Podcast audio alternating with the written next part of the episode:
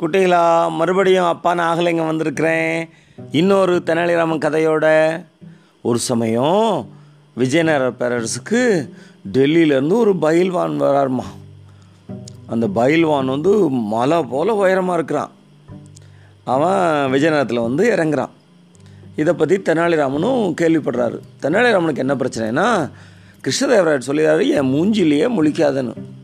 அதனால் ஏதாவது ஒரு சான்ஸ் கிடைச்சா மகாராஜாவை பார்த்துலாம்னு தெனாலிராமனும் அவளோட காத்திருக்கிறார். அப்போ இந்த பலவானை பற்றி அவரும் கேள்விப்படுறார். இந்த பயில்வான் கேள்விப்பட்டு இதை ஒரு வாய்ப்பாக பயன்படுத்தலாம் அப்படின்னு நினைக்கிறார். இந்த பயில்வான் ராஜாக்கு என்ன செய்தி சொல்கிறாருன்னா நான் உலகம் பூரா சுற்றி வந்துட்டுருக்கேன். உங்கள் விஜயநகர பேரரசு பயில்வான்களோட மோத தயாராக இருக்கிறேன். அப்படின்னு சொன்னோடனே ராஜாவும் ரைட் அதுக்கு ஒரு நாள் குறிச்சிட்டு விஜயநகர பேரரசுக்கு பயில்வானுங்களாம் வந்து இது இந்த சவாலை கலந்துக்க சொல்லி சொல்கிறாரு ஒவ்வொரு பயில்வானும் விஜயநகர் பயில்வானும் இந்த டெல்லி பயில்வானை பார்த்து மிரண்டு போய் ஒருத்தனும் வரமாட்டேங்கிறான். அந்த நாலு வந்தது ஒருத்தரும் வரல.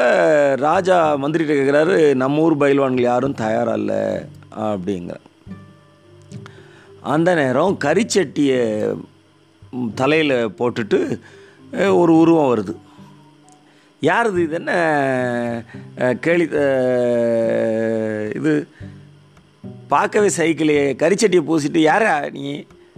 அப்படின்னு ராஜா கேட்குறாரு அப்போது சொல்கிறாரு தெனாலிராமன் நான் தான் தெனாலிராமன் மகாராஜான்னு.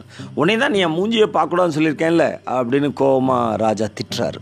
அப்போ சொல்கிறாரு அதனால தான் மகாராஜா கரிச்சட்டியை நம்ம தலைமையில் போட்டு வந்திருக்கேன். இப்போ நீங்கள் என் முகத்தை பார்க்கலையில? அப்படிங்கிறாரு. ராஜாவுக்கோ சிரிப்பு சரி எதுக்கு வந்திருக்க? இல்லை இந்த பயில்வானை நான் சந்திக்கிறேன் அப்படின்னு. சரி அப்படின்னு ராஜா அனுமதிச்சிறாரு. ஒரு ஒரே சந்தோஷம் அட்லீஸ்ட் இவனாவது கிடச்சானே அப்படின்ட்டு.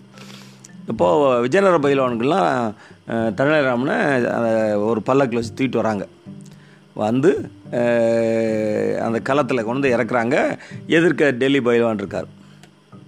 அப்போது தனலைராமன் சொல்கிறார் ராஜாட்ட ஒரு சின்ன போட்டி தான் ராஜா. நான் கண்ணை மூடிட்டு செய்கிறத கண்ணை திறந்துட்டு நம்ம டெல்லி பயில்வான் செஞ்சுட்டா அவர் ஜெயிச்சார்னு சொல்லிடலாம் அப்படின்னு சொல்கிறார் இதில் இருக்க சூட்சுமம் புரியல டெல்லி பயில்வானுக்கு ஹே இவன் கண்ணை மூடி சரி நான் கண்ணை திறந்துட்டு ஈஸியாக செய்வேன் அப்படின்ட்டு நான் செய்ய தயார் அப்படின்றாரு. தெனாலிராமன் என்ன பண்ணுறாரு அங்கே இருக்கிற ஒரு சேரில் உட்காந்துடுறாரு உட்காந்தா ஒரு அசிஸ்டண்ட் வரான்.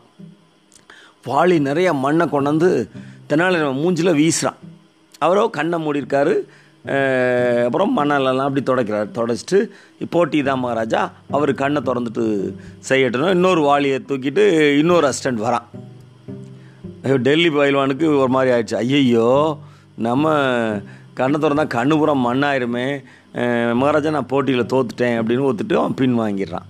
ராஜாவும் தெனாலிராமனுக்கு பரிசுகள்லாம் கொடுத்து பாராட்டி அனுப்புகிறாரு இந்த விஜயநகர பயில்வான்கள்லாம் பல்லக்கில் ஏற்றிக்கிட்டு தெனாலிராமனை வீட்டில் கொண்டு போய் விடுறாரு. ஓ இன்னொரு நாள் இன்னொரு கதையோட அப்போ அவங்கள சந்திக்கிறேன். நன்றி வணக்கம்.